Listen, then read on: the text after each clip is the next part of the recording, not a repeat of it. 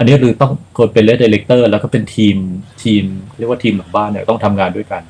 ครับที่พักแพร่พอไหมสมมติอย่างที่แพร่ที่พักพอไหมเดินทางยังไงใกล้ไหมสิ่งอำนวยความสะดวกมีอะไรอาหารการกินพอไหมนะครับค่าใช้จ่ายเป็นยังไงอะไรอย่างเงี้ยคือเราต้องศึกษาก่อนไม่ใช่ว่าอยู่ๆเราไปจัดนู่นอยู่ในทุ่งโดยที่ไม่มีที่พักเลยในการเดินทางทำไงในกีฬา 4-500 คนไปนอนที่ไหนอะไรอย่างเงี้ยครับก็ต้องเรียกว่ามีทีมที่ดีช่วยกันตัดสินใจเลือกสถานที่ที่ดี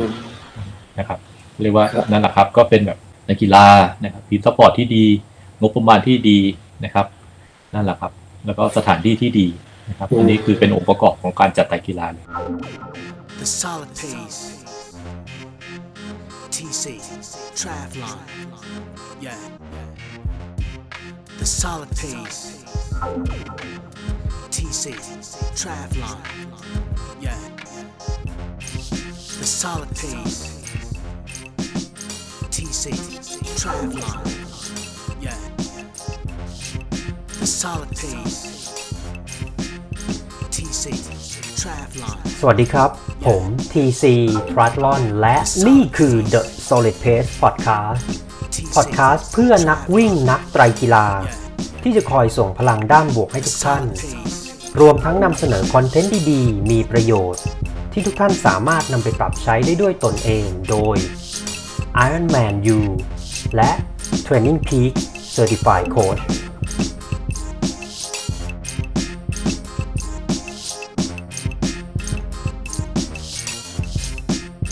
วันนี้คุณสามารถรับฟัง The Solid Pace Podcast ได้ 4 ช่องทางที่ Apple Podcasts, Spotify ฟังผ่านเว็บได้ที่ www.tc-triathlon.com/thesolidpacepodcast หรือฟังที่ Facebook Page ได้ที่ www.facebook.com/mrtc triathlon หา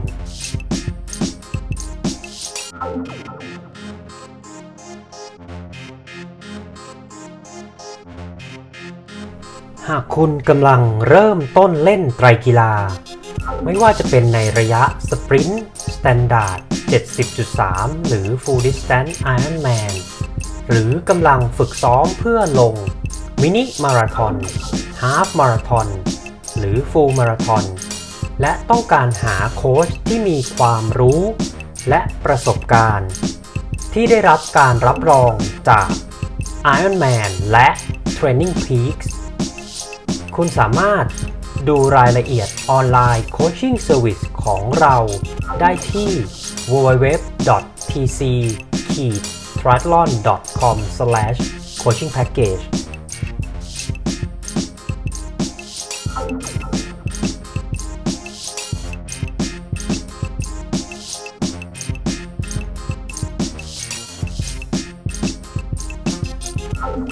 TC Triathlon ขอแนะนำ Smart Trainer Magene รุ่น T200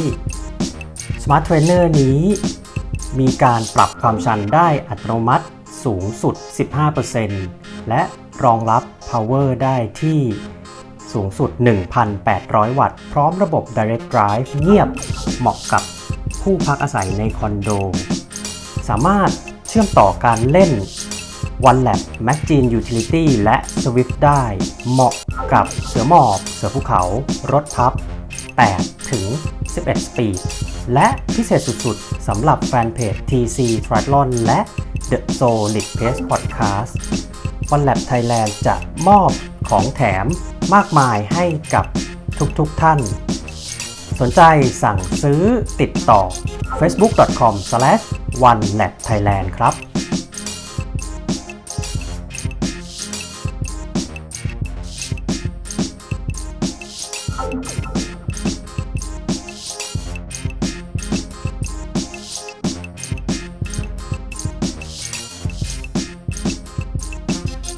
สวัสดีครับยินดีต้อนรับทุกท่านนะครับเข้าสู่ TC Triathlon Live Facebook Interview นะครับผมก็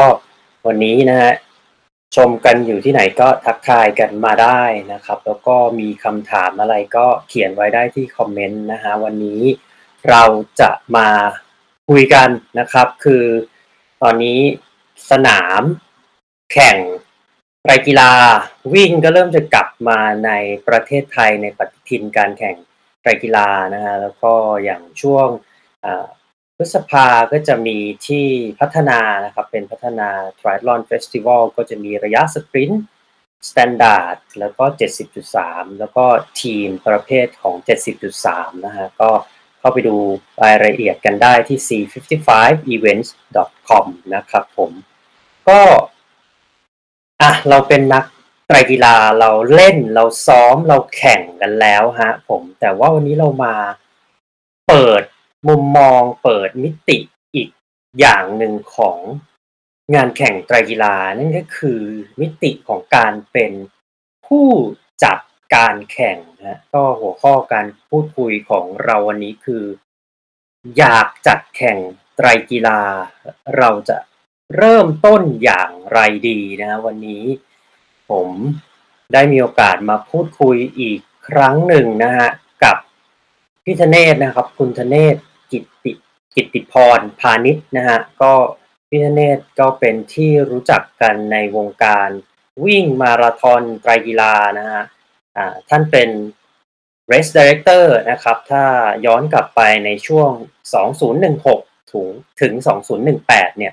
ทุกๆคนก็จะจำได้นะฮะว่า Challenge กาญจนบุรี Challenge นครนายกนะครับก็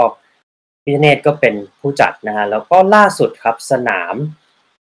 RTAF Hero Triathlon พี่ธเนศก็เข้าไปช่วยดูแลนะฮะแล้วก็พิเศษสุดๆครับผมที่กำลังจะเกิดขึ้นในช่วงเสาร์อาทิตย์สุดท้ายของเดือนมีนานะฮะเหลืออีกไม่กี่วันเองนะฮะคือแพร่ไตรกีฬานะครับผมพี่ธเนศก็เข้าไปดูแลแล้วก็เป็น Race Director อีกครั้งหนึ่งนะฮะปีนี้น่าจะเป็นครั้งที่2ที่จัดขึ้นที่จังหวัดแพร่นะครับพิเศษมากๆฮะงานนี้ไม่คิดค่าสมัครครับสมัครฟรีฮะก็เข้าไปดูกันได้นะครับที่Facebook Page แพร่ Triathlon นะครับ PHRAE นะฮะแล้วก็ Triathlon เขียนติดกันนะฮะโอเคฮะเพื่อไม่ให้เป็นการเสียเวลาเดี๋ยวผมจะขออนุญาตต่อสายแล้วก็เชิญพี่ธเนศเข้ามาร่วมพูดคุยกันนะครับเดี๋ยวรอสักครู่นะครับพี่ธเนศสวัสดีครับสวัสดีครับเก่งสวัสดีครับ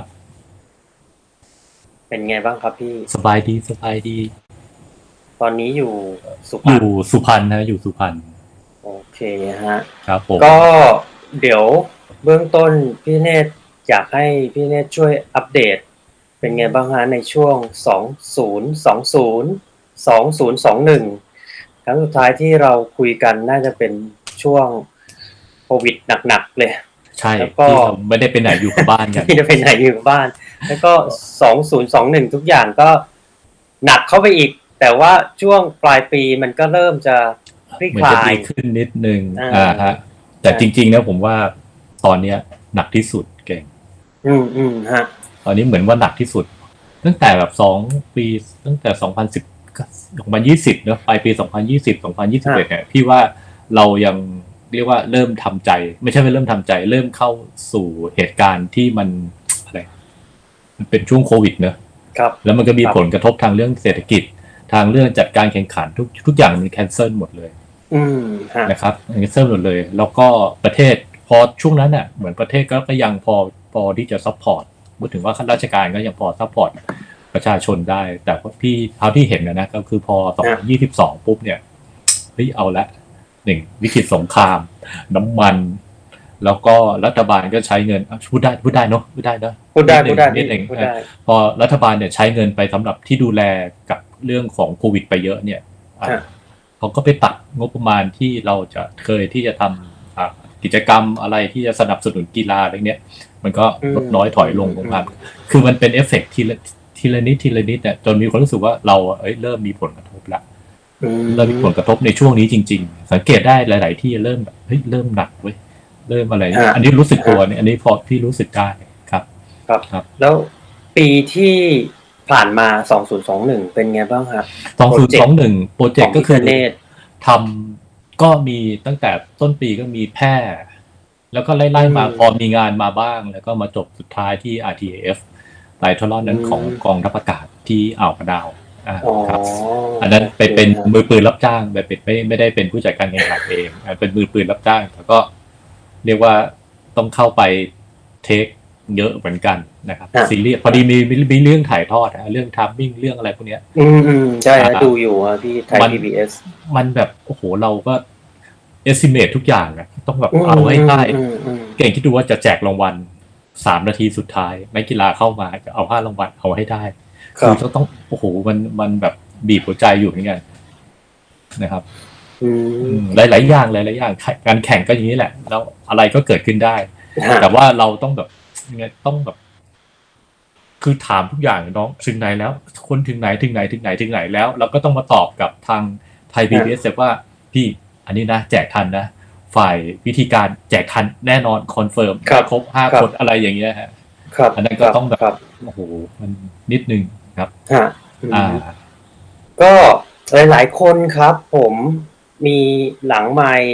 ส่งข้อความมาหาผมแล้วก็มีคอมเมนต์ด้วยว่าคิดถึง challenge ครับพี่อยากให้พี่เทเนศพูดถึงchallenge กาญจนบุรี challenge นครนายกที่มันเกิดขึ้นในวงการไตรกีฬาบ้านเราช่วงปี16ถึงปี18ว่า3ปีทำไมพี่ธเนศถึงเลือกแบรนด์ challenge แล้วก็ทำไมถึงไปลงตัวที่โลเคชั่นกาญจนบุรีนครนายกครับโอเคนะครับทำไมถึงเลือกแบรนด์ challenge หมายถึงว่าก่อนที่ช่วงที่ทำอะฮะก็เคยมองถึง Ironman เป็นกันเมื่อก่อนนี้นะครับแต่ว่า Ironman เนี่ยจะติดอยู่ที่ของ Sunlight ที่เป็นผู้ดูแลอยู่ตั้งแต่ตอนนั้นคือเก่งจำได้ไหมฮะว่าปีสุดท้ายที่ Challenge ไปลงที่ภูเก็ตพอหลังจากนั้นมาปุ๊บเนี่ยก็จะเป็น Ironman ที่เป็น Sunlight ใช่ๆที่เข้ามาดูแลอันนั้นใช่เขาก็จะดูแลยาวเลยนะครับแล้วจนสุดท้ายเนี่ยก็พี่ก็เลยโอเคตอนนั้นไทมิ่งมันได้มันก็ต้องได้แค่ Challengeมันก็ต้องได้แค่ challenge แต่เมื่อก่อนพี่ยังไม่รู้จักเรื่อง challenge อะไรวะใช่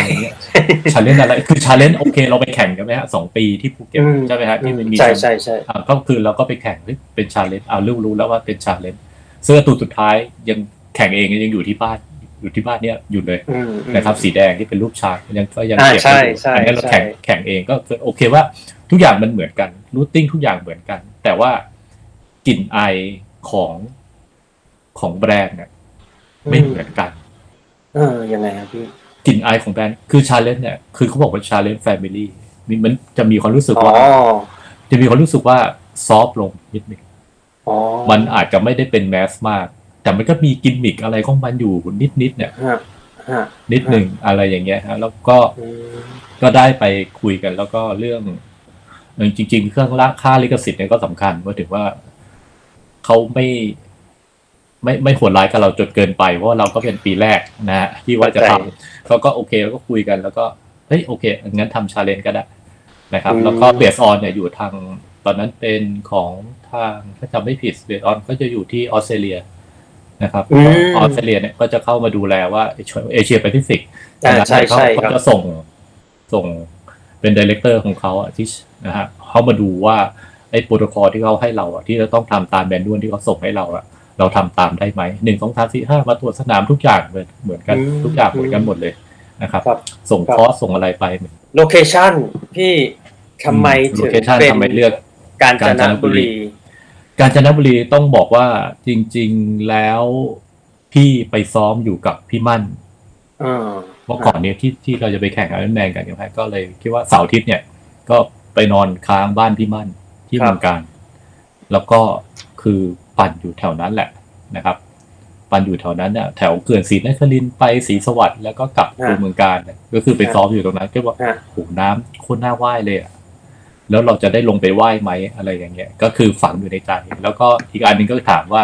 พี่มั่นถ้าผมจัดที่เนี่ยแล้วขึ้นตับเต่าแล้วไปไกลไปที่ห้วยแม่ปลาสร้อยไปกลับพี่ว่าไงนะครับพี่ว่าไงคือบอกเฮ้ยก็ได้นี่ว่าอะไรอย่างเงี้ยคือก็ได้แกก็ได้เรามันไม่เหมือนกันเข้าใจพี่มั่นแข็งแรงใช่ไหมฮะแต่เราก็โอเคว่าเฮ้ยมันก็พอที่จะเป็นไปได้ มันก็พอที่เป็นไปได้ฉะนั้นเนี่ยดีที่สุดคือครับไปจัดมาเลยก็คือต้องไปลองทางสุดท้ายว่าเฮ้ยทุกอย่างเทสโอเคpossible เป็นไปได้แน่นอนเป็นไปได้แน่นอนเสร็จแล้วก็ทางฝรั่งเองก็ให้คำแนะนำหลายๆอย่างนะครับว่าสนามนี้ควรจะทำอะไรถึงตรงสามสี่ห้าเพราะเขาประสบการณ์เยอะกว่าเราอยู่แล้วแน่นอนนะฮะแล้วก็เรื่องรูทวิ่งที่เจงก็ใช้ในเขื่อนแม่ที่จะทำเป็นลูกละ10 โลก็บอกว่าเฮ้ยถ้าอยู่ทำเป็นลูกละ10 โลอ่ะ1อะไรเกิดขึ้น2อะไรเกิดขึ้น3อะไรเกิดขึ้นอยู่ต้องซัพพอร์ตอะไรกันในกีฬาเพิ่มขึ้นฉะนั้นเนี่ยทุกอย่างมันเป็นค่าใช้จ่ายอันนี้เป็นมาอยู่ในเรื่องของคอสในการจัดการแข่งขันที่เดี๋ยวเราจะคุยต่อไปนะครับอันนี้เขาก็ให้คำปรึกษาเราดีแหละนะครับก็โอเคเราก็ได้เป็นรูทที่เขื่อนศรีนครินทร์มาอันนั้นคือว่ายน้ำคือแฮปปี้มากครับแฮปปี้มากครับผมปีแรกก็ผ่านไปด้วยดีใช่ไหมฮะแล้วก็มาต่อมาก็เป็นที่นครนายกนครนายกนี่คือเรียกว่าร้อนไม่แพ้กันกับเมืองการแน่นอนจำได้ว่าตอนนั้นน่ะก็คือโอเคไปดูที่โรงเรียนเตรียมนะโรงเรียนเตรียมทหารโรงเรียนเตรียมทหารก็ไปดูว่าเป็นไปได้ไหมที่ว่ายน้ำโอเคแล้วก็ว่ายน้ำสระข้างในอันนั้นเป็นไปได้ครับเส้นทางจักรยานไม่มีปัญหาอันนั้นเดินซึมๆไปเขื่อนขุนด่านกลับมาก็วิ่งภายในโรงเรียนวิ่งเป็นข้างในโรงเรียนในร้อยอันนั้นก็ไม่ได้มีอะไรอันนั้นคือเบสิกแล้วเราเริ่มรู้ประสบการณ์ที่ว่าเราจะทำยังไงกับเลสให้มันออกมาดูดีนิดนึงนะครับให้มันดูดีนิดนึงนะครับแล้วก็ปีต่อมานะครับเราก็เป็นปีที่เรียกว่าทุกอย่างอะไรก็ไม่รู้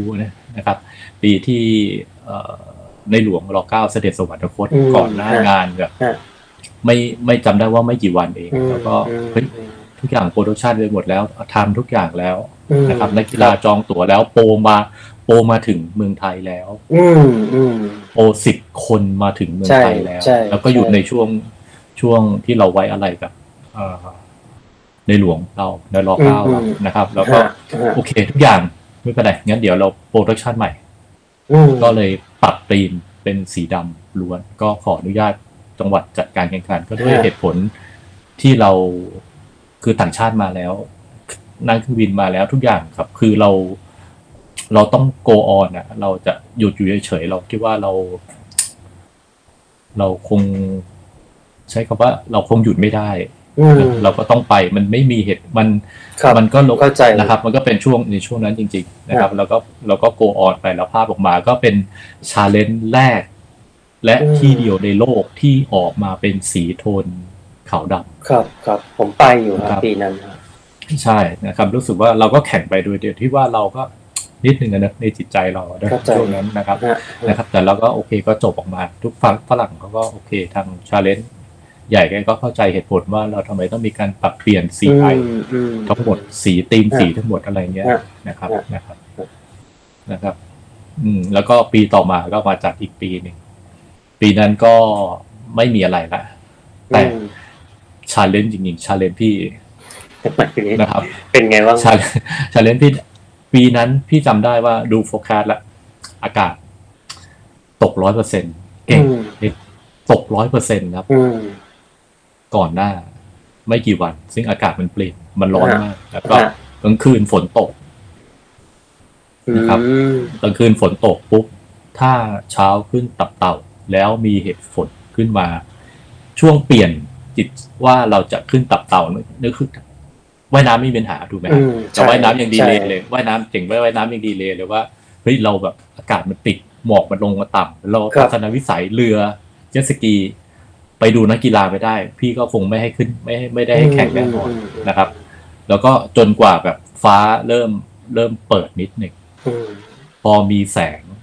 แดดนะครับที่เข้ามาแล้วเราก็จะเห็นว่านักกีฬาว่ายตรงไหนนั้นโอเคเราถึงจะเริ่มทำการแข่งขันได้มันก็ดีเลย์ไปนิดหนึ่งแต่ทางจักรยานเนี่ยออกหน้าเขื่อนปกติเราเลี้ยวซ้ายขึ้นตับเต่าถูกไหมฮะแต่คราวนี้เราต้องเลี้ยวขวาลงมาทางเรียกว่าทางข้างล่างนะครับทางเขื่อนท่าทุ่งนาใช่นะฮะอันนั้นก็คือตัดระยะทางโอเคก็คือแบบตัดสินใจ คืนเดียวเปลี่ยนทุกอย่างนะครับอันนั้นก็คือบทเรียนนะครับว่าอะไรจะเกิดขึ้นมาแล้วหลังจากนั้นมาปุ๊บเนี่ยก็เรียกว่าเราก็ใช้ทรัพยากร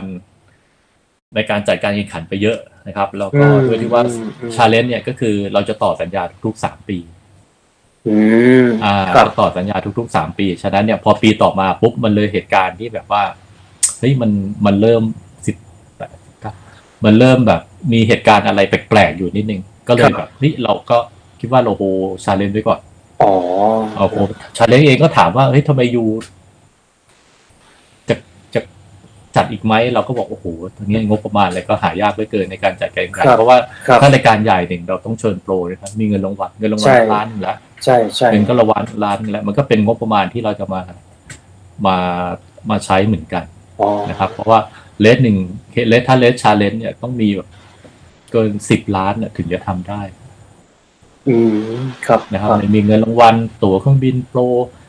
คือดูแลเราต้องดูแลเขาทุกอย่างครับเข้าใจคะแนนก็จะใช้เยอะแล้วก็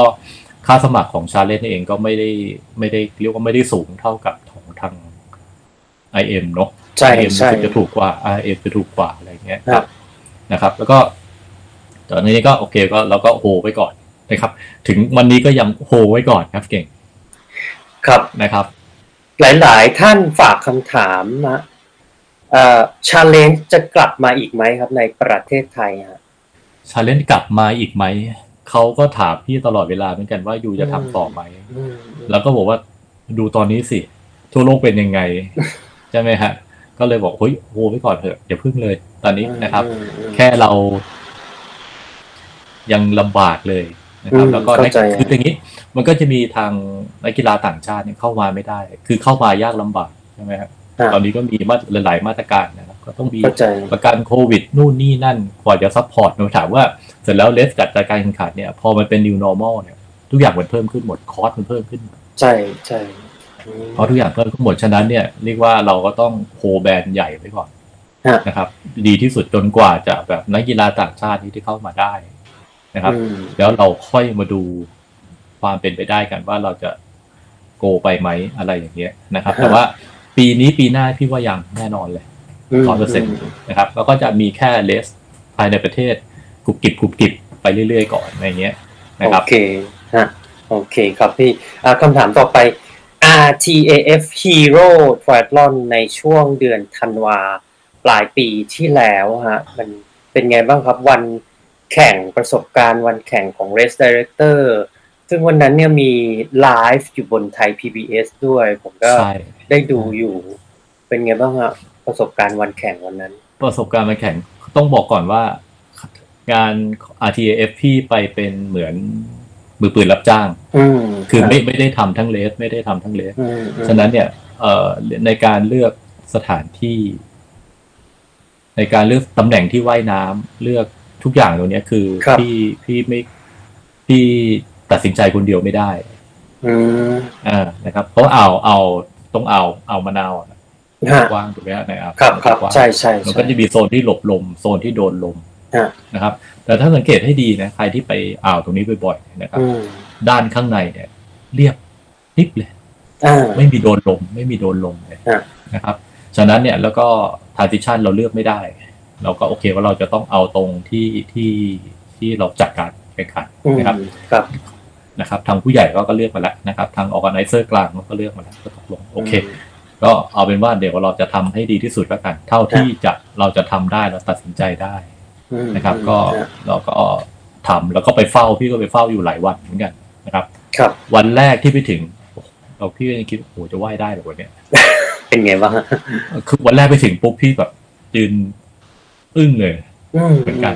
ก็คือช่วงธันวาเนี่ยต้องบอกก่อนว่าตรงที่กองบิน5นะครับก็ขึ้นลมค่อนข้างแรงเพราะว่าเป็นลมเรียกว่าลมตะวันออกคือลมเหนือลมหนาวเข้ามาฉะนั้นเนี่ยคือทิศทางลมมันเข้ามาหาฝั่งแล้วแน่นอนนะครับแล้วก็ขึ้นค่อนข้างแรงนะครับตรงนั้นเป็นอ่าวที่รับลมพอดีตรงที่ตำแหน่งที่แข็งแต่ถ้ากระเถิบไปข้างเลื่อนไปอีกประมาณสักกิโลนึงนะครับเรียบเป็นท้องกระจกเลยเพราะว่ามีภูเขาบังอยู่นะครับมีภูเขาบังอยู่นะครับ อันเนี้ยก็คือเรื่องของสถานที่โอเคมาพอมาอีกวันหนึ่งวันที่วางทุ่นเก่งเป็นไงบ้างเรียบน้ำเรียบเป็นท้องกระจกเลยเรียบปริ๊บครึ่งวันเช้าเท่านั้นแหละ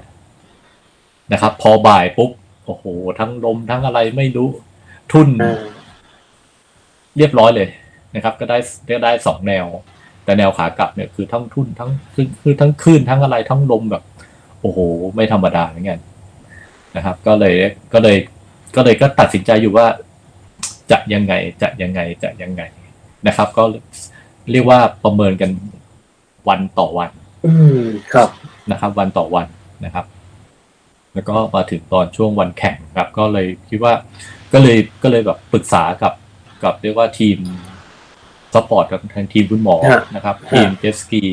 นะครับคือจะเราก็นะครับก็คุยกันแล้วนี่ผมว่าผม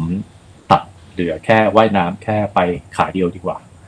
ไปกลับแค่ประมาณสัก300-400 เมตรแค่นั้นขึ้นนะครับเพื่อความปลอดภัยในกีฬาแล้วก็โอเคว่าพอว่ายสวนน้ำออกไปเนี่ยปกติถ้าเราว่ายตามคลื่นสวนคลื่นเนี่ยถ้าหลุดไปแล้วเนี่ยมันจะว่ายข้างในได้ถูกไหมฮะเก่งใช่นะครับพอพ้นประมาณสัก20 เมตรว่ายได้แล้วนะครับแล้วก็ไปวนแล้วก็กลับขากลับไม่มีปัญหาคลื่นมันคลื่นเรามันได้ไม่ได้เฉือนคลื่นไม่ได้ขวางคลื่นนะครับก็ว่ายตามคลื่นเข้ามาก็แป๊บเดียวได้โอเคก็เป็นที่มาว่าว่ายน้ำออกส่วนหนึ่งนะครับให้เหลือแค่อยู่ประมาณ400 เมตรนะครับโอเคฮะนั่นก็เป็นนะครับสิ่งที่เกิดขึ้นในวันแข่งของเรซเตอร์ใช่ตัดสินใจในการที่จะตัดระยะว่ายน้ำเพื่อให้เกิดความปลอดภัยสูงสุดกับนักกีฬานะครับผมใช่ถูกต้องครับโอเคฮะอ่ะเรื่องสำคัญครับพี่แพร่ไตรกีฬาฮะกำลังจะเกิดขึ้นแล้วหลายคนอยากทราบข้อมูลเยอะแยะมากมายเลยฮะ1จัดแข่งเมื่อไหร่2สมัครอย่างไรแล้วก็สำคัญที่สุดดูข้อมูลเส้นทางได้ที่ไหนฮะดูข้อมูลเส้นทางได้ที่ไหน เห็นผมเป็นคนโหดร้ายหรือเปล่าเก่งไม่ใช่นะ นิดนึง โอเคนะครับก็แพร่ไตรกีฬาต้องบอกว่าครั้งนี้เป็นครั้งที่3แล้วนะครับครั้งที่3นะครับครั้งแรกจัดที่ข้างในเมืองนะครับก็เรียกว่าเป็นที่ช่วงนั้นหน้าน้ำพอดีนะครับก็เลยที่เราไปแข่งยังมีน้ำให้ว่ายนะครับจะเป็นสถานที่ไว้ฝึกซ้อมคิดนักกีฬาเรือพายนะครับอันนั้นเขาเรียกว่าหนองบุลอยนะครับอยู่ข้างในนะครับแต่ว่าปีแรกเนี่ยคนไม่ได้เยอะมากนะครับก็ยังจัดที่นั่นได้นะครับพอมาปีที่2เนี่ยตรงนั้นน่ะสวยทุ่งข้าวทุ่งนาอะไรเงี้ยสวยมากนะครับพอปีที่2ปุ๊บเนี่ยคาปาซิตี้ที่เราต้องรับเพิ่มเนี่ยนะครับสถานที่ไม่ซัพพอร์ตแล้วกับจำนวนนักกีฬาที่จะเพิ่มขึ้นฉะนั้นเนี่ยก็เลยหาสถานที่ใหม่แต่เชื่อไหมว่าสถานที่อ่างเก็บน้ำแม่สายคือพี่เป็นที่แรกที่พี่ไปดูตั้งแต่ปีแรกเลยครับนะครับตั้งแต่ปีแรกเลยนะครับก็สุดท้ายก็มาได้มาจัดที่ตรงพระธาตุช่อแฮตรงอ่างเก็บน้ำแม่สายนะครับแล้วก็เป็นที่มาว่าพี่อันเนี้ยปีนี้ก็คือซ้ำรอยเดิมก็คือเป็นปีที่3สถานนะครับนะครับเป็นปีที่3นะครับก็คือเราจะจัดแข่งกันวันที่27นะฮะ26รับบิบ27แข่ง26รับบิบ27แข่งเช้าถูกไหมครับพี่แข่งเช้าถูกต้องฮะแข่งเช้าครับโอเคแล้วก็มีระยะสปรินต์โอลิมปิกใช่ไหมฮะสปรินต์จะเป็นแล้วก็เป็นสแตนดาร์ดเพราะว่าโอลิมปิกจักรยานเป็น43 โลก็จะเป็นเกินมา3 กิโลโอเคฮะสปรินต์และสแตนดาร์ดนะครับใช่ครับเส้นทางพี่ว่ายน้ำเคลียร์ว่าว่างในอ่างเก็บน้ำถูกไหมแน่นอน 100% ปลอดภัยน้ำดีสะอาดใสมากนะครับปั่นไปไหนฮะพี่ปั่นขึ้นไปน้ำตกเชิงทองโอเคน้ำตกเชิงทองเนี่ยนะครับห่างจากเขื่อนเนี่ยห่างจากอ่างเก็บน้ำตรงนี้ประมาณ11 กิโลกว่า11 กิโลประมาณเนี้ยนะครับขึ้นไปแล้วกลับลงมาถ้าสแตนดาร์ดคือ2 รอบขึ้นอย่างเดียว11 กิโลโอ้โหครับขึ้นอย่างเดียวนะขึ้นอย่างเดียวนี่ย้ำไปขึ้นอย่างเดียวขึ้นอย่างลงอย่างเดียวเกณฑ์เท่าไหร่พี่เกณฑ์รอบละเฉลี่ย แค่ไม่เยอะนะ คือความชันเฉลี่ยนี่คือประมาณ 3% อ๋อ 3% 4% คือซึมไปเรื่อยๆไม่ได้เกณฑ์ไม่ได้เยอะมากคือพี่จำเกณฑ์ไม่ได้เปิดแป๊บเนี่ยครับนะครับไม่ได้เยอะแต่ว่าสนุกปิดสัปดาห์ที่แล้วเนี่ยนะครับก็เหตุการณ์ก็คือพายุเข้าวันก่อนแข่งขันครับ transition set ใหม่ทั้งหมดสุดฮะสุดจริงๆสุดจริงๆนะครับแล้วก็วันแข่งตอนเช้าก็เดือนมีนาเหมือนกันนะครับไปต้นเมษาถ้าจะไม่ถึงต้นเมษาก็ฝนตกหนาวเลยนะครับตกยันเลิกแข่งเลยตกตั้งแต่แข่งยันเลิกแข่งสุดยอดประมาณ3ชั่วโมง4ชั่วโมงนะครับเดี๋ยวย้อนไปเส้นทางครับพี่วิ่งเส้นทางไหนฮะวิ่งก็คือจากเส้นไปเข้าไปหมู่บ้านเรียกบ้านไหนตรงแถวๆพระธาตุช่อแฮนะครับเป็นหมู่บ้านมีทุ่งข้าวโพดเล็กๆคือเป็นซอยเล็กๆนะครับวิ่งไปตามหมู่บ้านแล้วก็ไปสวยดีฮะตรงนี้ก็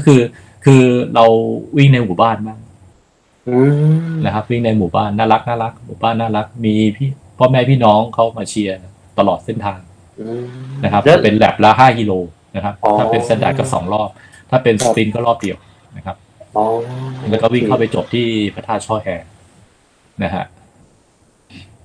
คราวนี้หลายๆท่านสงสัยฮะคือเส้นทางวิ่งนี่แบบมีจุดที่ถ่ายรูปได้ไหมอะไรเงี้ยถ่ายรูปมุมถ่ายรูปสวยๆตอนเส้นทางวิ่งเส้นทางปั่นเนี่ยเหมือนเราอยู่ในซอกเขาอะตลอดมันไม่ได้มีวิวโอเพนเยอะนะครับแล้วก็วิ่งเส้นทางวิ่งก็วิ่งในหมู่บ้านนะครับก็อาจจะมุมถ่ายรูปอาจจะไม่ได้ว้าวอะไรมากนะครับก็จะเป็นบรรยากาศของชาวบ้านมาเชียร์มากกว่าครับเส้นทางจักรยานหมายถึงว่าเราขึ้นไปน้ำตกเชิงทองก็ค่อยๆไปตามเลาะไปในไหล่เขาแล้วก็แต่มุมถ่ายรูปเพราะว่าเราไม่ได้ปั่นบนสันเขาถึงจะเห็นวิวโอเพนวิวทั้งหมดไม่ได้เป็นแบบนั้นนะครับโอเคครับพี่ครับพูดถึงอยากให้พี่พูดถึงเรื่องของการรับสมัครในวันพรุ่งนี้ฮะรับกี่ท่านเปิดกี่โมงแล้วจะรู้ได้ไงว่าเต็มแล้วอะไรเงี้ยนะครับ พรุ่งนี้ต้องเรียกว่าช่วงชิงกันหน่อยนะครับต้องเรียกว่าช่วงชิงกันเลยนะครับเพราะว่าเรารับแค่400ถูกไหมฮะเราเปิด400ท่านนะ400ท่านนะครับ400ท่านนะครับแล้วก็มีการต้องช่วงชิงกันนิดนึงนะครับตอนเช้า 10:00 นอันนี้รอจิ้มไว้ให้ดีนะครับ 10:00 นตรงเด็ดแรงๆนะฮะเครื่อง3เครื่องก็รอไว้เลยนะครับโอเคนะครับก็จะมีการเหมือน deposit ไว้ก่อนนะครับต้องแจ้งกับเพื่อนๆนักกีฬาพี่ๆนักกีฬาน้องๆนะครับว่าแพทย์เนี่ยโดยที่ว่าเราเนี่ยไม่ได้มีค่าสมัครนะครับฉะนั้นเนี่ยนะครับเรายังมีการดีโพสิตเงินไว้นะครับเหมือนว่า 1,000 บาทถ้าจำไม่ผิดนะครับ 1,000 บาทเพื่ออะไรนะครับเพื่อว่าเป็นการรักษาสิทธิ์ตัวเองว่าโอเคถ้าคุณไม่ไปจะได้แบบไม่ไปก็ลงสมัครไว้แล้วก็เราก็ไม่ได้ไปแล้วก็เป็นการเสียสิทธิ์ให้คนอื่นฉะนั้นเนี่ยนะครับต้องแล้วก็เดี๋ยวเราจะไปรับคืนที่หน้างานแทนเป็นขั้น 1,000 บาทคือเหมือนมัดจำว่าถ้าคุณไม่โชว์อัพนะเราก็ยึดเงินมาจำคุณใช่แล้วก็เงินนี้ก็เข้าไปเป็นสาธารณประโยชน์ของจังหวัดแพร่นะครับเราไม่ได้เก็บไปเองนะครับก็พรุ่งนี้นะครับรับทั้งหมด400ท่านเปิดรับสมัคร 10:00 นแล้วก็ลิงก์เนี่ยน่าจะแปะอยู่แล้วนะฮะที่ Facebook Page แพร่ Triathlon นะครับ PHRAE แล้วก็เขียนติดกันเลย Triathlon นะฮะก็เข้าไปดูแล้วก็เตรียมนั้นหมดใช่เตรียมเน็ตเตรียม iPad เตรียมแล็ปท็อปเตรียม iPhone ไว้ได้เลยนะฮะก็พรุ่งนี้ครับผมแพร่แต่กีฬารับสมัครนะฮะมัดจำ 1,000 บาทรับคืนหน้างานนะฮะถูกต้องครับแต่ก็จริงๆเนี่ยผมอยากให้ไปนะครับเพราะว่าแพร่เนี่ยเป็นเมืองเรียกว่าเป็นเมืองก็ผมเองนะครับความรู้สึกเองเนี่ยก็คือเป็นเมืองที่น่ารักนะครับแล้วก็คนแบบสบายๆนะครับเราก็จะไปได้ช่วยกระตุ้นเศรษฐกิจในเมืองก็ด้วยนะครับว่าแพร่เนี่ยเป็นเหมือนเมืองทางผ่านเนาะดีคนผ่านไปน่านก็ผ่านไปเลยไม่เห็นว่าแพร่เนี่ยมีอะไรแต่จริงๆเนี่ยเส้นทางที่แพร่มีอีกพี่ไปดูหมดแล้วพี่ไปสำรวจทุกอ่างเก็บน้ำมาหมดแล้วนะครับมีไฮไลท์มากกันอีกแต่ว่าเดือนนี้คิดว่าคงร้อนเกินไปคิดว่าไปใช้เส้นนั้นไม่ได้นะครับมีเส้นหนึ่งเรียกว่าเป็นไฮไลท์พี่เก็บไว้ก่อนเ ผื่อถ้าได้จัดตอนเดือนประมาณสักเดือนตุลาเนี่ยพี่ว่าโอ้อย่างว้าวเลยสิเนี่ยว้าวสุดๆเป็นวิวที่ทุกคนสามารถว่าไปจอดถ่ายรูปได้กลางทางเลยนะครับทางวิ่งก็ดีนะครับทางวิ่งก็ดีผ่านอ่างเก็บน้ำ 2-3 อ่างเหมือนกันนะครับทางจักรยานสุดติ่งกระดิ่งแมวเหมือนกันนะครับตามสไตล์ผมนะครับนะครับแล้วก็อ่างเก็บน้ำสวยมากนะครับอ่างเก็บน้ำอีกที่นึงอ่างเก็บน้ำแม่ถางสวยมากนะครับอันนี้ก็ต้องรอการเรื่อง facility เรื่องอะไรอีกนิดนึงนะครับตอนนี้ก็ยังไม่ได้พร้อมแล้วก็ปริมาณน้ำก็ไม่ลดต่ำเกินไปเพราะว่าช่วงนี้ช่วงหน้าแล้งทางอ่างแม่ถางเนี่ยก็ระบายน้ำไปเพื่อการเกษตรแล้วก็ไม่สามารถที่จะเข้าไปใช้ที่ตรงนั้นได้นะครับก็เลยกลับมาใช้ที่แม่สายอ่างเก็บน้ำแม่สายโดยที่ว่า facility ใกล้เมืองนะครับใกล้วัดใกล้จบใกล้ที่การแข่งขันมันเรียกว่าสมบูรณ์กว่านะครับสมบูรณ์กว่าในเรื่องของสถานที่นะครับแล้วก็ฤดูนี้ด้วยที่ว่าฤดูเป็นที่ฤดูร้อนนะครับเราจำเป็นต้องใช้เส้นทางที่ไม่ได้ challenge จนเกินไปครับอ๋อคำถามครับพี่ธเนศแพร่ปีนี้ทางปั่นเดียวกับปีที่แล้วไหมครับจากคุณธนภัทรครับใช่ครับโอเคครับเส้นเดียวกันเลยครับคุณแชมป์นะครับก็ถ้าแนะนำนะครับลดเลยโอเคเร็วที่สุดนะครับเร็วขึ้นเร็วลงง่ายเร็วระเบรกแบบไม่ต้องลงสบายอะฮะคล้ายๆทางเนินหอมเขาใหญ่ซึมไปเรื่อยๆช่วงแรก10กิโลเหมือนกันเลยคล้ายๆกันเลยโอเคครับฟีลเดียวกันนะครับครับผมคราวนี้อ่ะนักกีฬาที่ไม่ได้อยู่ทางภาคเหนืออาจจะเป็นจากกรุงเทพหรือแถวชลบุรีจะเดินทางไปแพร่ทางเลือกของการเดินทางอยากให้พี่เนตแนะนำนะว่าไปยังไงได้บ้างครับนะครับก็เป็นรถปรับอากาศอันนี้มีอยู่แล้วนะของแพร่ก็มีแล้วก็ไปติดต่อทางบขส อะไรเงี้ยก็เป็นปกตินะครับไปดูรอบพวกนี้จะมีเรื่องรายละเอียดของการโดยการเดินทางทุกอย่างไว้ที่ในเพจนะครับรอบเครื่องบินนะครับแล้วก็เราก็บินไปที่แพร่นะครับแต่ว่ามีอีกอันหนึ่งคือแนะนำว่ามันจะมีอีกช้อยหนึ่งที่ดีนะครับเพราะว่าตามประสบการณ์ก็คือเวลาไปทำงานที่แพร่เนี่ยนะครับด้วยที่ว่าสายการบินเนี่ยไม่ได้บินเยอะนะครับก็เลยต้องไปลงที่น่านซึ่งค่าใช้จ่ายเนี่ยถูกกว่าค่าตั๋วถูกกว่านะครับแล้วก็ไปเช่ารถที่จากน่านมาขับมาแพร่ก็ได้นะครับแล้วก็กลับไปเที่ยวน่านอีกนิดนึงแล้วค่อยกลับกรุงเทพก็ได้นะครับก็ใช้เวลาเดินทางประมาณชั่วโมง20นาทีตอนนี้4เลนหมดนะวิ่งลื่นเลยนะครับขับสบายมากนะครับแล้วก็ทางไม่ได้คดเคี้ยวและเมื่อก่อนนี้เป็นเลนสวนใช่ไหมแต่ตอนนี้ก็ขยายเส้นทางเสร็จน่าจะประมาณสัก 90% แล้วขับแป๊บเดียวมานะครับอันนี้พี่เป็นอีกช้อยหนึ่งที่แนะนำนะครับไม่อย่างนั้นก็อีกอันหนึ่งก็คือเป็นรถตู้ของสนุกการปั่นนะผมจำไม่ได้นะครับเราจะทำแครี่เราไปขึ้นไปให้แล้วเราก็เดินทางตัวเปล่าหรือจะไปกับรถก็ได้อะไรอย่างเงี้ยฮะเดี๋ยวลองติดต่อดูนะฮะครับได้ครับพี่โอเคฮะอ่ะเดี๋ยวเราพักเรื่องแพร่ไตรกีฬาไว้ก็พรุ่งนี้ก็เตรียมตัวเตรียมคอมไปกดกันนะฮะให้ทันฮะแล้วก็วันนี้พี่เนตต้องขอบพระคุณพี่เนตให้สล็อตผมมา10สล็อตนะฮะแบ่งเป็น5สปรินต์5สแตนดาร์ดก็แอดไลน์ผมได้เลยนะครับไลน์ ID @tc-triathlon แล้วก็ทักกันเข้ามานะฮะว่าต้องการแข่งระยะไหนแล้วก็เดี๋ยวผมจะขอข้อมูลแล้วก็กรอกข้อมูลมาให้ผมนะครับผมก็ขอขอบพระคุณพี่ธเนศที่กรุณาให้สล็อตกับ TC Triathlon มายินดีครับเอาไว้สนุกกันอันนี้นะครับโอเคครับพี่หลายๆท่านอยากจะรู้ว่าโปรเจกต์ปี2022ของพี่ธเนศจะมีจัดแข่งอะไรอีกไหมหรือว่าพี่เนตจะไปเล่นแข่งไตรกีฬาอีกครั้งไหมฮะเอาแข่งก่อนนะครับจัดแข่งก่อนก็เร็วๆนี้มีแพร่แน่นอนอยู่แล้วนะฮะแล้วก็จะมีเรือแท็บเป็นการปั่นจักรยานที่พังงานะครับผมจะไปเป็น Technical Director นะครับก็ดูเรื่องจัดการแข่งขันนี่แหละครับนะครับก็เป็นเหมือนการแข่งจักรยานใหญ่ๆเหมือนทั้งปีที่แล้วแต่ว่า ปีก่อนนู้นนะครับปีที่แล้วไม่ทักษิณยังไม่ได้จัดแต่ปีนี้ผมก็ได้เข้าไปเป็น Technical Director ให้กับทางเรือแท็บนะครับเราไปดูเรื่องนี้รุ่นการแข่งขันอะไรทั้งหลายเลยนะครับเรื่องวางนะครับแล้วก็หลังจากนั้นเนี่ยนะครับก็อ่านแล้วก็มีงานวิ่งเทรลที่ชัยภูมิอีกตัวนึงใกล้ๆกันเดี๋ยวจะต้อง announce นะครับแล้วก็อาจจะมีรายการวิ่งจะเป็นเทรลแล้วเป็นถนนจะไม่ค่อยมีแล้วนะครับนะครับแล้วก็จะมีไตรกีฬาอาจจะอีกสัก2ตัวหรืออะไรอย่างเงี้ยเดี๋ยวรอประกาศแล้วกันนะครับอันนี้แต่ว่าเหมือนเดิมกระชั้นชิดนะครับไม่ซ้อมแต่ต้องพร้อมเสมอกดไว้แบบแพ้นี่เลยนะแบบแพ้จะบอกวันที่10คือจะบอกก่อนเนี่ยเดี๋ยวผมจะมาแพรมๆเองอ่ะรอไว้นะวันที่10แข่งวันที่27เลยอะไรอย่างเงี้ยสุดยอดครับประมาณอะไรอย่างเงี้ยนะครับเราต้องเตรียมกันให้พร้อมเลยใช่ครับโปรเจกต์ก็จะมีอยู่ประมาณเนี้ยทั้งปีเนี่ยนะครับก็เดี๋ยวรอดูอัปเดตครึ่งปีหลังน่าจะมีรายชัดเจนขึ้นแล้วก็เดี๋ยวจะมาแจ้งกันอีกทีนึง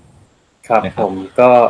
ติดตามกันได้นะครับที่เพจ TC Triathlon ถ้ามีอะไรเดี๋ยวพี่เนตฝากข่าวมาแล้วก็ฝากข่าวเก่งไว้ผมช่วยประชาสัมพันธ์ให้นะครับผมแล้วโปรเจกต์ที่แบบจะกลับไปลงแข่งมีบ้างไหมฮะเป็นนักกีฬาเนี่ยอีกครั้งนึงฮะเดี๋ยวมีของอะไรโรโบแมนมั้งถ้าจำไม่ผิดที่จะมีจัดแข่งใช่ไหมฮะนะครับผมเหมือนว่าผมสุดท้ายเนี่ยที่แข่งโรโบแมนเหมือนกันกี่ปีแล้วจำไม่ได้จะกลับไปทวงวิญญาณคืนเหมือนกันนะครับเป็นระยะไหนฮะผมไม่ได้ดูระยะเลยเขาลงกันตุ้มๆผมไม่ได้เข้าไปดูเลยไม่รู้จะสมัครทันด้วยหรือเปล่าเนี่ยนะครับโอเคครับได้ครับพี่ไปขยายเรื่องสลายกล้ามไม่ใช่เป็นสลายกล้ามไปขยายกล้ามเนื้อได้ครับเนี่ยเราก็เห็นคนทำคอนเทนต์ how to เกี่ยวกับ how to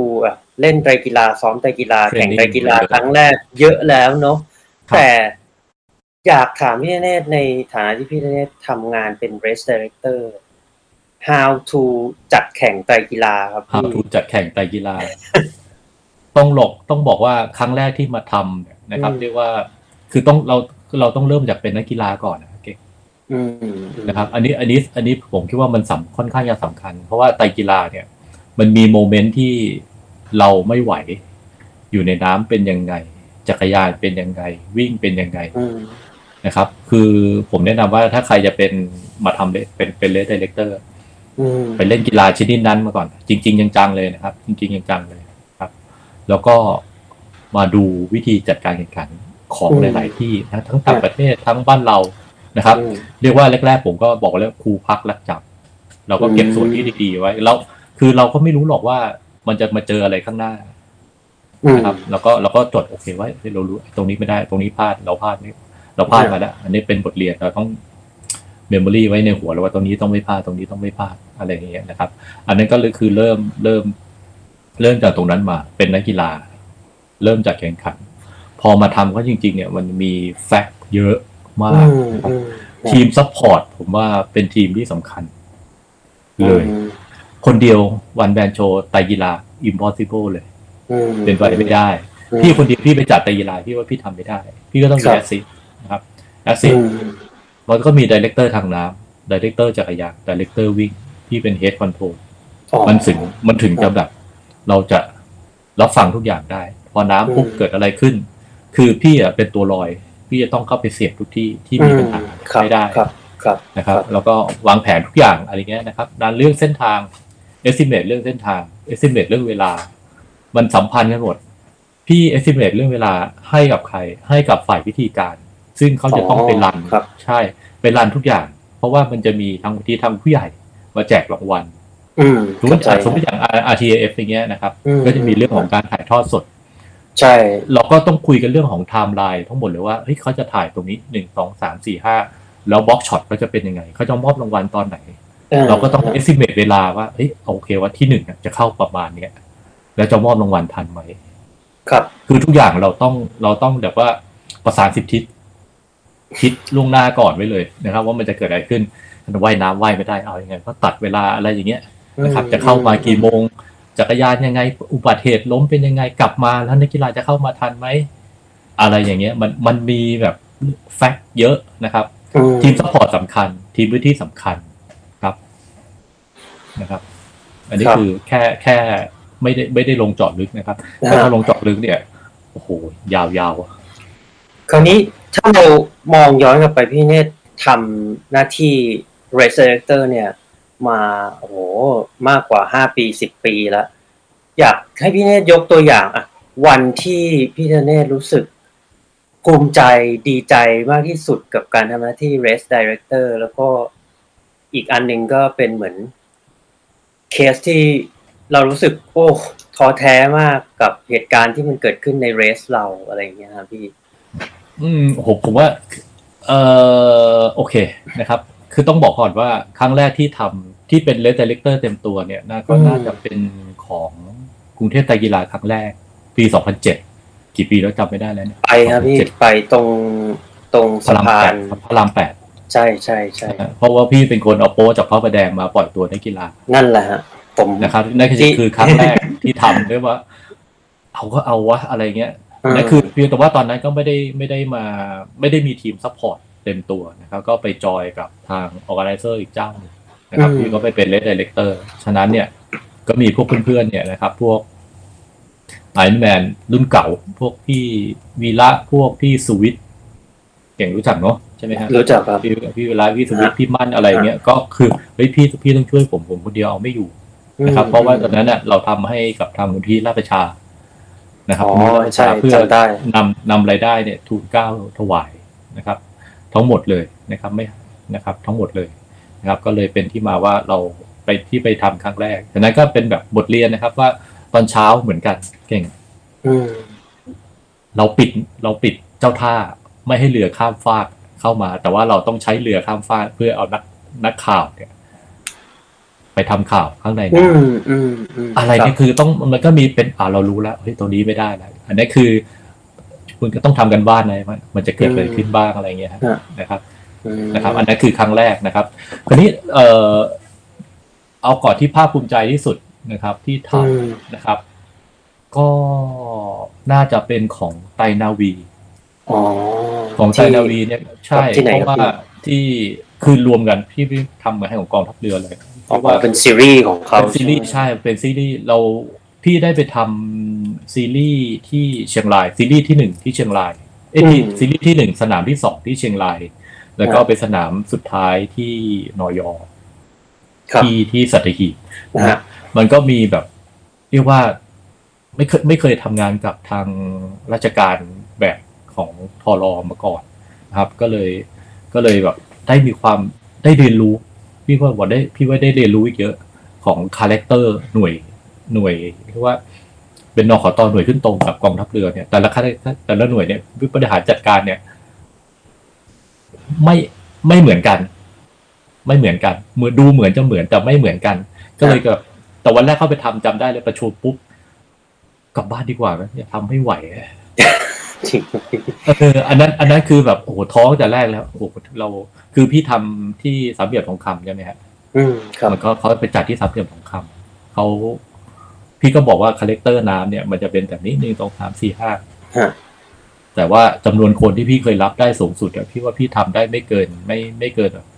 300 คนพี่บอกพี่ดูแลคนจำนวนเยอะๆเป็นพันเนี่ยพี่ดูแลไม่ไหวนะครับแล้วก็เราก็ต้องมาค่อยๆอธิบาย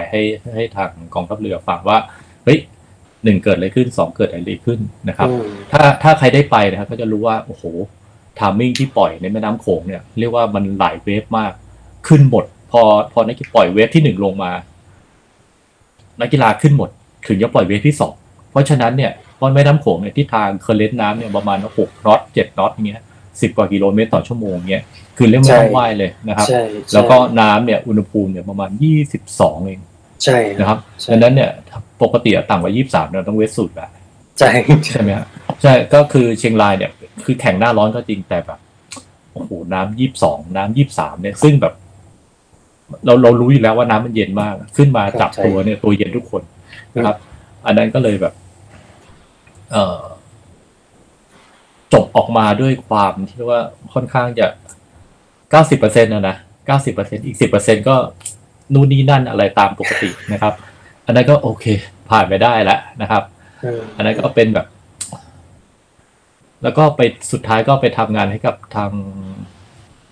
หน่วยประชาการวิทยโยธินโอ้โหอันนั้นสเกลใหญ่มาแม็กเลย 3,000 พี่จำไม่ได้สัก 3,000 กว่าคนได้มั้งแล้วเยอะมากใช่คือเชียงรายเนี่ยอาจจะยังไม่เยอะเท่าไหร่พันนิดๆนะฮะแต่พอมาที่ทาง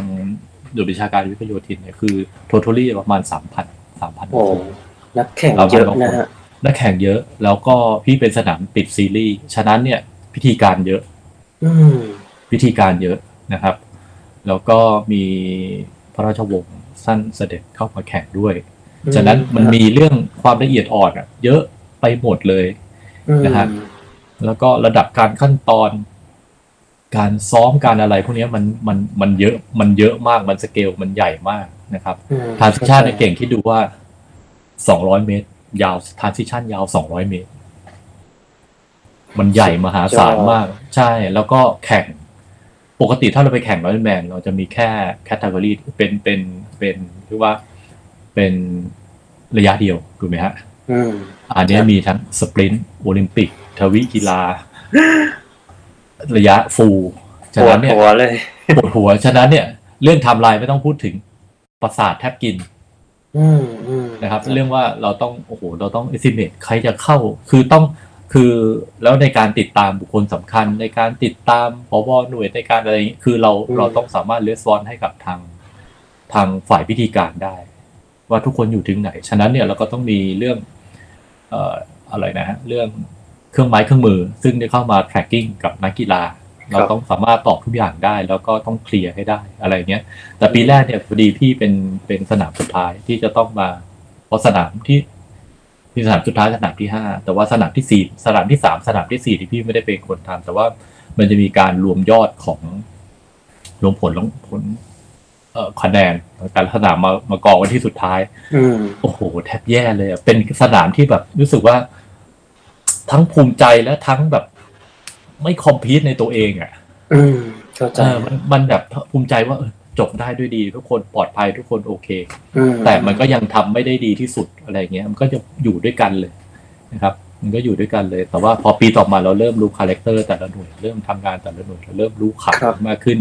มันทุกอย่างง่ายขึ้นครับนะครับนั่นเลยยากที่สุดแล้วของทร.นะครับในเรื่องสนามนะครับแต่ว่าถ้าเรื่องเรียกว่าถ้าเรื่องถูกใจตัวเองเนี่ยนะครับพี่ก็ต้องยกให้เมืองการอยู่ดีนะครับอันนั้นเรียกว่าตามใจตัวเองนะครับอันนั้นชอบใจนะครับครับครับพี่เนตถ้านักไตรกีฬาหลายๆท่านที่ดูไลฟ์อยู่ในวันนี้ฮะครับอยากจะก้าวเดินตามพี่ธเนศในการเป็น race director อยากให้พี่ธเนศแชร์ให้เราฟังหน่อยนะแบบคุณสมบัติเบื้องต้นที่จะต้องมีใน race director ทุกคนเนี่ยมันคืออะไรบ้างครับอันดับแรกเลยคือเราต้องไปเป็นนักกีฬาของไตรกีฬาก่อนไปให้สุดเลยคือไปให้สุดรู้ทุกอย่างซ้อมทุกอย่างให้เป็นนักกีฬาจริงๆนะครับแล้วเราจะรู้ว่าความรู้สึกนะครับแต่ละช็อตที่เราจะไปทำคือเราจะรู้เลยว่านักกีฬาต้องการอะไรไปแบบแย่สุดๆก็ได้หรือจะไปแบบเร็วสุดๆก็ได้แต่พี่แนะนำว่าไปให้ช้าที่สุดเท่าที่จะช้าได้ครับนะครับเพราะเราจะเห็นข้างหลังว่าข้างหลังมันจะเกิดอะไรขึ้นคนที่ไม่ไหวคนแรกที่ไม่เคยห่วงเลยยังไงก็เข้ามาก็ฟิลอยู่แล้วสบายแล้วแต่คนที่เราต้องเทคแคร์ดูแลคือคนอีกประมาณ 25% สุดท้ายแล้วจนคนสุดท้ายนะครับคือถ้าคนสุดท้ายไม่เข้าพี่ก็ไม่เคยถอยไปพี่ต้องเอาจนสุดคนสุดท้ายเข้าดังนั้นเราก็ต้องไปทีทเขาจะเจออะไรน้ำพอไหมนู่นนี่อาหารพอไหมทุกอย่างพอไหมอะไรพวกนี้นะครับต้องซัพพอร์ตเขาแข่งระยะอะไรนะครับแล้วก็เราต้องมีประเมินเขาอีกว่าเขาอะขีดความสามารถขนาดไหนเราจะตัดสินใจให้เขาออกไหมหรือไม่ให้ออกจากการแข่งขันเขาจะจบอยู่แล้วอ่ะชั่วโมงสุดท้ายเนี่ยเขาจะวิ่งเข้าแล้วก็โอ้โหขอเข้าอะไรอย่างเงี้ยแล้วก็ต้องแบบต้องเรียกว่าต้องอะไรอ่ะต้องเห็นใจเขาด้วยแล้วเราเป็นนักกีฬาเราจะรู้ว่าเขารอดไม่รอดอันนั้นคือคุณสมบัติข้อที่ 1 นะครับเราต้องเป็นนักกีฬาให้ก่อนข้อที่ 2 คือ เราต้องมีทีมแมเนจเมนต์ที่ดีทีมซัพพอร์ตเราทุกอย่างนะครับพี่บอกพี่ทำงานคนเดียวไม่ได้ฉะนั้นพอมาทำหลังๆเนี่ยเราจะมีทีมที่ใหญ่ขึ้นเราต้องติดต่อไปบ้างหนึ่งฝ่ายวิธีการติดต่อประสานงานกับทางราชการแล้วก็ในเลสเองเนี่ยนะครับก็ต้องมีทีมย่อยนะครับหมายถึงว่าพี่มีก็มีไดเรคเตอร์ทางน้ำอีกไดเรคเตอร์ทางขยายไดเรคเตอร์ทางวิ่งครับแล้วพี่เนี่ยเป็นโฮอยู่ตรงกลางฉะนั้นพี่จะต้องคุยกับเขาทั้งหมดนะครับว่าเฮ้ยตอนนี้เป็นใครถึงไหนอะไรยังไงสมมติทีมเจ็ตสกีเนี่ยบางทีเก่งอาจจะเห็นพี่พกวิทยุ 6-4 ตัวใช่ๆเห็นอยู่ค่อยเป็นอะไรก็ไม่รู้ใช้เจ็ตสกีเสร็จก็โยนทิ้งไปก่อนเก็บไปอันนึงก่อนแล้วก็ไปใช้กับจักรยานกันอันนี้คือเราต้องติดต่อกันได้เมื่อกี้ก็เนี่ยฮะก็ต้องมีทีมซัพพอร์ตเราที่ดีนะครับที่รู้ใจเลยว่าบางทีเนี่ยเขาตัดสินใจเลยเราไม่ต้องรอเราสั่งนะครับเข้าชาร์จนี้ไม่ไหวเข้าชาร์จเลยนะครับอันนี้คือต้องรู้กันแล้วว่าเราทำงานกันมานานเราก็จะรู้สไตล์เทคนิคกันนะครับว่าเราจะเอายังไงนะครับอันที่3ก็คือทีมซัพพอร์ตหลังบ้านนะครับแม้กระทั่งว่าทีมรับสมัครก็สำคัญรีจิสเตอร์ก็สำคัญอันนี้สำคัญมากเพราะว่าหนึ่งนักกีฬาการให้ข้อมูลนักกีฬาทุกอย่างนะครับถ้าเราสมมติเราไปแข่งเราไม่รู้อะไรเลยเนี่ยโอ้เจ๊งเลยเก่งเราก็ไม่กล้าไปแข่งถูกไหมฮะใช่เราก็ไม่กล้าไปแข่งถ้าเราสมมติถ้าไม่รู้จักกันมาก่อนนะครับไม่มีทางเลยเพราะที่เขาจะไปแข่งรายการเรานะครับนอกจากโอเคว่าเห็นหน้ากันอยู่อย่างเงี้ยแต่ว่ามันก็เราก็อดไม่ได้แล้วเราก็ต้องให้ข้อมูลฟีดข้อมูลทุกอย่างที่เราจะทำได้ให้นักกีฬารู้นะครับอันเรียกว่าอันที่สำคัญที่สุดคือเลยก็ต้องมีงบประมาณในการสำคัญสุดอันนี้ก็มาสำคัญสุดว่าอันนี้ต้องบอกได้เลยว่ามันเป็นส่วนที่สำคัญที่สุดจริงๆนะครับในการที่เราจะ delivery อะไรออกมาให้ดีนะครับโปรดักชันที่ได้สวยนะครับทีมที่ปลอดภัยมันก็ต้องมีงบประมาณอยู่จำนวนหนึ่งที่สามารถให้เราทำงานได้ไม่ใช่ว่ามามีอยู่แค่ในวงจำกัดแล้ว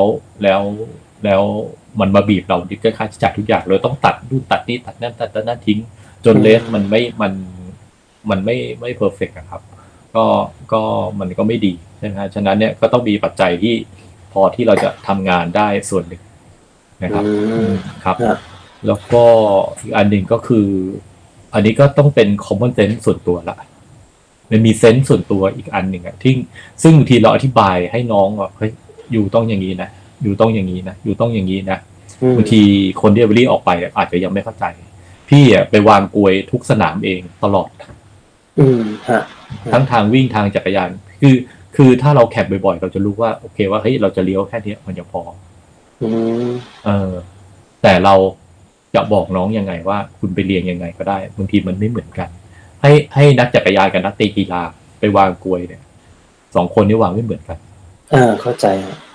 สองคนนี้วางไม่เหมือนกันทางวิ่งนะครับโรเทชันในการออกแบบทรานซิชันอะไรพวกนี้คือเราต้องอาศัยประสบการณ์ค่อนข้างเยอะในการทำนะครับแล้วก็เรียนรู้ว่าเราก็ต้องรู้ว่าอันหนึ่งก็ศึกษาของตัวนักกีฬาที่เข้ามาแข่งอันนี้คือเป็นเรียกว่าต้องเป็นอยู่ที่เราเนี่ยว่าเราศึกษานักกีฬาด้วยศึกษาพื้นที่ศึกษาทีมใครซัพพอร์ตอะไรให้ได้เราต้องแบบต้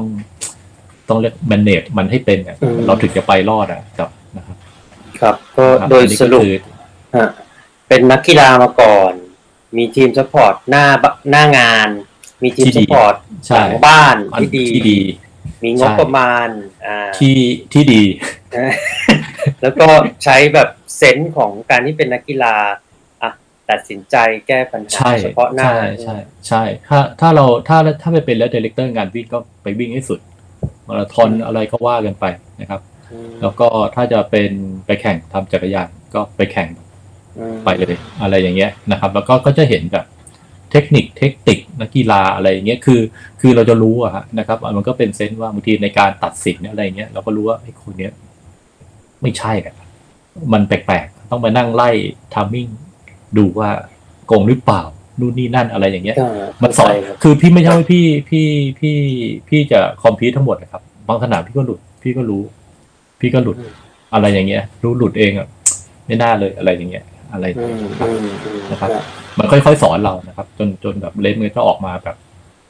สมูทละไม่มีอะไรอย่างเงี้ยนะครับแต่ว่าอีกอันนึงก็คือเรื่องการดูเรื่องของภูมิประเทศแกอันนี้คือสำคัญ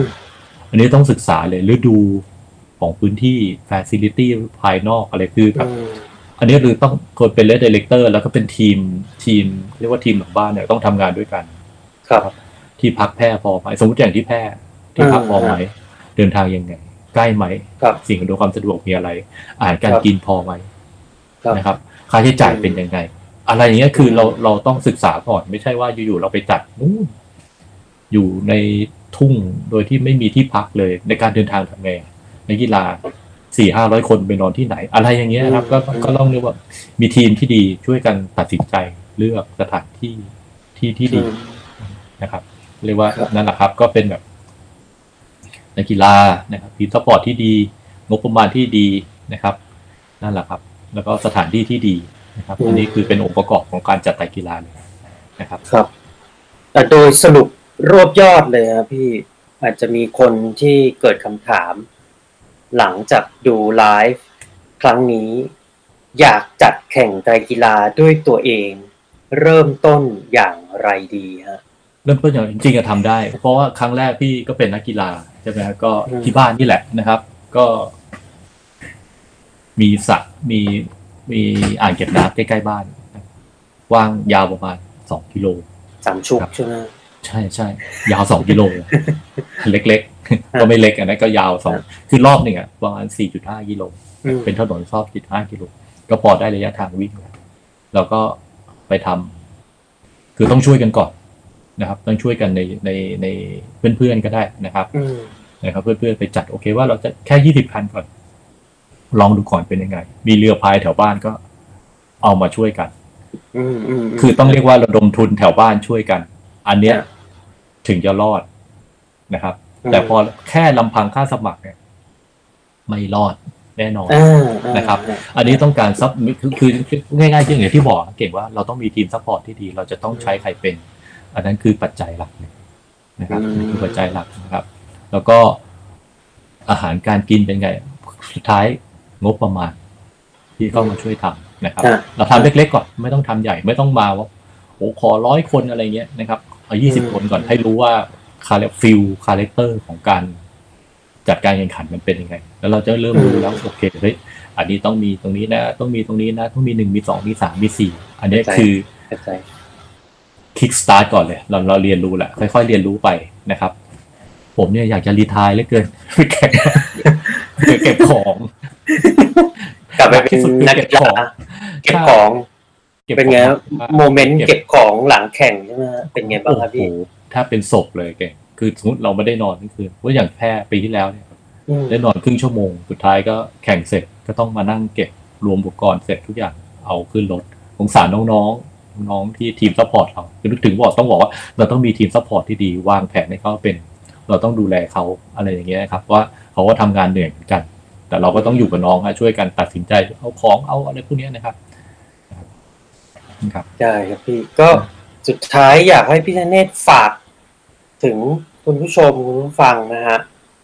แพร่ไตรกีฬาทำไมต้องไปแล้วก็ข้อดีที่สิ่งที่นักกีฬาจะได้ไปเจอที่แพร่ไตรกีฬามีอะไรบ้างครับโอเคงั้นก็ต้องขอบอกเพื่อนๆพี่ๆน้องๆนะครับว่าแพร่ไตรกีฬาจริงๆกับแพร่เป็นเมืองที่เรียกว่าทุกคนถ้าเหมือนทางผ่านนะแต่จริงๆเนี่ยถ้าลงลึกรายละเอียดไปแล้วเนี่ยเขามีที่เที่ยวเยอะนะครับมีที่เที่ยวสวยๆเยอะนะครับมีร้านอาหารที่อร่อยราคาถูกร้านกาแฟเยอะนะครับอันเนี้ยแล้วก็คนเมืองค่อนข้างน่ารักมากคือเมืองเขาน่ารักเมืองสบายๆไม่ได้มีเพรสเชอร์อะไรกดดันในการทำงานเราก็ทำงานแบบสบายๆนะครับแล้วจะรู้คือถ้าใครไปแพร่จะรู้เลยว่าฟีลบรรยากาศเนี่ยนะครับมันก็ไม่เหมือนนครสวรรค์ไม่เหมือนเมืองภาคกลางมันมีคาแรคเตอร์อะไรของเขาอยู่อย่างนึงที่เรียกเป็นน่ารักน่ารักนะครับแล้วก็นะครับแล้วก็เส้นทางการแข่งขันเองเนี่ยก็ค่อนข้างจะไปแล้วไม่เสียดายของอะไม่ไปแล้วแบบใช้ศักยภาพเป็นพี่ไม่ได้ปั่นเป็นแบรนด์แน่นอนนะครับตามสไตล์นะครับแล้วก็วิ่งมีคาแรคเตอร์อะไรน่ารักน่ารักอยู่ในนั้นแน่ๆนะครับแล้วจบมาก็ จบในพระอารามหลวงด้วยนะครับพระธาตุช่อแฮฉะนั้นเนี่ยพอแข่งเสร็จปุ๊บก็นวัตกรรมที่พระธาตุช่อแฮได้เลยนะใช่แล้วก็เส้นทางที่เราปั่นนะครับแล้วก็แข่งเสร็จปุ๊บเราก็ขับรถขึ้นไปมีน้ำตกนะครับเราไปสามารถนั่งทานอาหารพักผ่อนก่อนกลับได้นะครับแล้วก็ที่พักค่อนข้างเฟรนลี่กับนักท่องเที่ยวกับนักกีฬามากนะครับอาหารถูกนะครับอาหารถูกไม่แพงเหมือนกับบางเมืองที่เรามาพอเป็นนักท่องเที่ยวไปแล้วไอ้ยาอะไรอย่างเงี้ยนะครับไม่ได้เป็นฟิลนั้นเลยผมบอกได้เลยว่าแพร่เป็นเมืองที่ค่อนข้างน่ารักเลยครับไปทำงานทุกทีเนี่ยรู้สึกว่าสบายเนอะที่นี่อะไรเงี้ยไม่ได้มีคาแรคเตอร์เมืองเขาน่ารักนะครับพูดง่ายๆนะครับเส้นทางดีนะครับถ้ายิ่งเข้าไปลึกๆแบบผมเนี่ยไปดูสำรวจเส้นทางทั้งหมดเลยเนาะมีอะไรเยอะมีอะไรให้เล่นอีกเยอะนะครับไว้หน้าฝนถ้าปลายฝนต้นหนาวอะถ้ามีโอกาสได้ทำนะทางแพร่เนี่ยมีอีกเส้นหนึ่งผมบอกเลยว่าต้องโดนเส้นนี้นะครับใช่ฮะก็เน้นย้ำกันอีกครั้งหนึ่งนะฮะพรุ่งนี้วันที่11มีนาวันศุกร์นะครับ 10:00 น.นะครับจะมีการรับสมัครนะฮะไม่ต้องเสียค่าสมัครแต่มีการจ่ายค่ามัดจำ 1,000 บาทนะครับก็เข้าไปดูรายละเอียดกันได้ที่ Facebook Page แค่ Triathlon นะฮะPHRAE แล้วก็เขียนติดกัน Triathlon นะฮะก็รับทั้งหมด400ท่านนะฮะจะมีประเภทการแข่งก็คือ Sprint และ Standard นะครับผมก็วันนี้พี่เนตก็มาพูดคุยให้พวกเราฟังถึงงานตั้งแต่ Challenge กาญจนบุรี Challenge นครนายกนะครับ RTAF Hero Triathlon แพร่ไตรกีฬาแล้วก็How to จัดแข่งไตรกีฬานะครับพี่เนตก็มาแชร์ประสบการณ์ดีๆให้พวกเราฟังก็อย่าลืมนะครับแพร่ไตรกีฬาจะจัดขึ้นในวันที่27มีนา2565นะฮะแล้วก็จะมีการรับบิ๊บกันวันที่26เป็นวันเสาร์แล้วก็แข่งเช้าวันอาทิตย์นะฮะรายละเอียดนี่เลยฮะพี่เนตได้เลยครับอีกนิดหนึ่งก็คือเราจะเก็บรถจักรยานเช้าวันที่27เลยนะครับเพื่อหลีกเลี่ยงลมพายุตอนบ่ายโอเคครับเพราะว่าไปที่ไหนทำที่ไหนพายุทุกทีเลยนะครับจะได้เดี๋ยวเราเก็บกันตอนเช้าแล้วกันนะครับก็แข่งเสร็จเก็บได้เลยถูกไหมฮะไม่ใช่ตอนเช้าเราเอาจักรยานเข้ามาเก็บตอนเช้าอ๋อก็คือว่าต้องมาจอดที่คืนอ๋อไม่ต้องเอาจักรยานมาเข้า transition ค้างคืนไม่ต้องค้างคืนเข้าตอนเช้าก็ทันนะครับโอเคดีเลยฮะจะได้นักแข่งจะได้ไม่ต้องเป็นห่วงโลกรักตัวเองใช่ยิ่งทำรถช่วงนี้ทำรถยิ่งทำยิ่งแพงขึ้นเรื่อยๆตัวน้องเปียกฝนอะไรอย่างนี้ใช่ไหมน้องเปียกฝนใช่ถูกต้องเฟรมถ้าล้มแบบแปะ3-4 แสนไอ้ยาอะไรเงี้ยนะครับก็เป็นว่าเราเก็บเช้ากันเนาะนะครับแล้วก็อยากให้ไปกันนะครับอยากให้ไปกันสนุกแน่นอนนะครับถ้ามือใหม่แข่งไตรครั้งแรกครับพี่จะไปประเดิมที่แพร่ไตรกีฬาฝากอะไรถึงนักกีฬากลุ่มนี้ไหมฮะว่ายน้ำนะครับก็อนุญาตให้ใช้สวิมบุยได้นะครับสวิมบุยได้หรือว่าถ้าไม่มั่นใจสวิมบุยก็ให้อนุญาตให้ใช้ชูชีพได้แต่ว่าไม่มีผลกับรางวัลโอเคฮะไม่มีผลกับรางวัลแล้วก็ข้อสำคัญเลยคือจักรยานนะครับเราด้วยที่ว่าเราขึ้นเขาอย่างเดียว10 กิโลลงเขาอย่างเดียว10 กิโลฉะนั้นเนี่ยต้องมีสกิลในการปั่นขึ้นเขานิดนึงนะครับวิ่งไม่มีปัญหานะครับทีมซัพพอร์ตระหว่างเส้นทางเจ้าหน้าที่ EMT แพทย์พยาบาลพร้อมอยู่แล้วในเส้นทางไม่ต้องกลัวนะครับฉะนั้นเนี่ยนะครับก็ขอว่ามีสกิลในการปั่นจักรยานนิดนึงนะครับว่ายน้ำเอาตัวรอดได้ก็โอเคแล้วนะครับวิ่งไม่มีปัญหาอะไรนะครับจุดให้น้ำเยอะแยะนะครับ 4-5 จุดนะครับสบายน้ำถึงคลองน้ำถึงนะครับเกลือแร่ถึงไม่ต้องกลัวเลยนะครับใช่ครับพี่โอเคฮะก็พรุ่งนี้ฮะกดให้ทันครับ 10 โมงเช้าฮะแพร่ไตรกีฬาครับผมจัดโดยพี่ธเนศกิติพรพานิชนะครับ Race Director นะฮะต้องบอกว่าสมาคมกีฬาจังหวัดแพร่ไม่ใช่ผมแค่เป็น Race Director นะสมาคมกีฬาจังหวัดแพร่นะครับโดยท่านสส.สิริวรรณนะครับพระติ๊กนะครับเป็น เป็นสสที่น่ารักมากนะครับใครไปเจอแกน่ารักจริงๆนะครับได้ฮะก็สมัครฟรีนะฮะไม่เสียค่าสมัครแล้วก็เดี๋ยวก็ไปเจอกับพี่เนตได้ที่งานแข่งพูดคุยทักทายถามไถ่อะไรกันได้นะครับผมก็ในนาม TC Triathlon นะครับวันนี้ขอบพระคุณพี่เนตที่สละเวลามาพูดคุยให้ความรู้แชร์ประสบการณ์กับเราแล้วก็มาประชาสัมพันธ์ถึงงานไตรกีฬาที่กำลังจะเกิดขึ้นนะครับในช่วง 26-27 มีนาที่จังหวัดแพร่นะฮะก็ขอให้งานผ่านไปได้อย่างราบรื่นเดี๋ยวผมจะขออนุญาตไปร่วมเข้าแข่งขันด้วยครับพี่ต้องไปนะเก่งต้องไปบอกได้เลยนะครับสนุกแน่นอนนะครับได้แน่นอนครับผมก็วันนี้ขอบพระคุณพี่เนตรที่มาจอยใน TC Triathlon Live Facebook Interview แล้วพบกันใหม่คราวหน้าครับพี่ครับผมขอบคุณครับเก่งสวัสดีครับขอบคุณครับสวัสดีครับสวัสดีครับสวัสดีครับนี่ครับที่จบไปแล้วนะฮะก็เป็นการพูดคุยกับพี่ธเนศนะฮะคุณธเนศกิตติพรพานิช Race Director ของแพร่ไตรกีฬาและ RTAF Hero Triathlon นะครับผมก็เน้นย้ำกันอีกทีนะครับ TC Triathlon เราคือ Facebook Page ที่จัดทำขึ้นเพื่อนักวิ่งนักไตรกีฬาที่จะคอยส่งพลังด้านบวกให้ทุกท่านรวมทั้งนำเสนอคอนเทนต์ดีๆมีประโยชน์ที่ทุกท่านสามารถนำไปปรับใช้ได้ด้วยตนเองโดย Ironman U และ Training Peak Level 2 Coach นะครับหากพลาดในการรับชมไลฟ์ในครั้งนี้ท่านสามารถทูนอินเข้าไปฟังได้ที่ The Solid Pace Podcast นะครับ Apple Podcasts Spotify Podbean Google Podcasts เว็บไซต์ที่ www.tc-triathlon.com/thesolidpacepodcast นะครับมีฟีดแบ็กคำถามคำแนะนำอะไรนะฮะแอดไลน์มาคุยกันได้ที่ Line ID @tc-triathlon นะครับผมแล้ววันนี้นะฮะผมต้องขออนุญาตลาไปก่อนนะครับพบกันใหม่ครั้งหน้าครับสวัสดีครับ The Solid Pace TC Triathlon Yeah The Solid Pace TC Triathlon Yeahหากคุณมีนักวิ่งนักไตรกีฬาหรือผู้ที่อยู่ในวงการ Endurance Sport ไม่ว่าจะเป็นชาวไทยหรือชาวต่างชาติที่คุณอยากรู้จักหรือมีหัวข้อที่คุณอยากให้เราพูดถึงคุณสามารถแนะนำรายการได้ที่อีเมล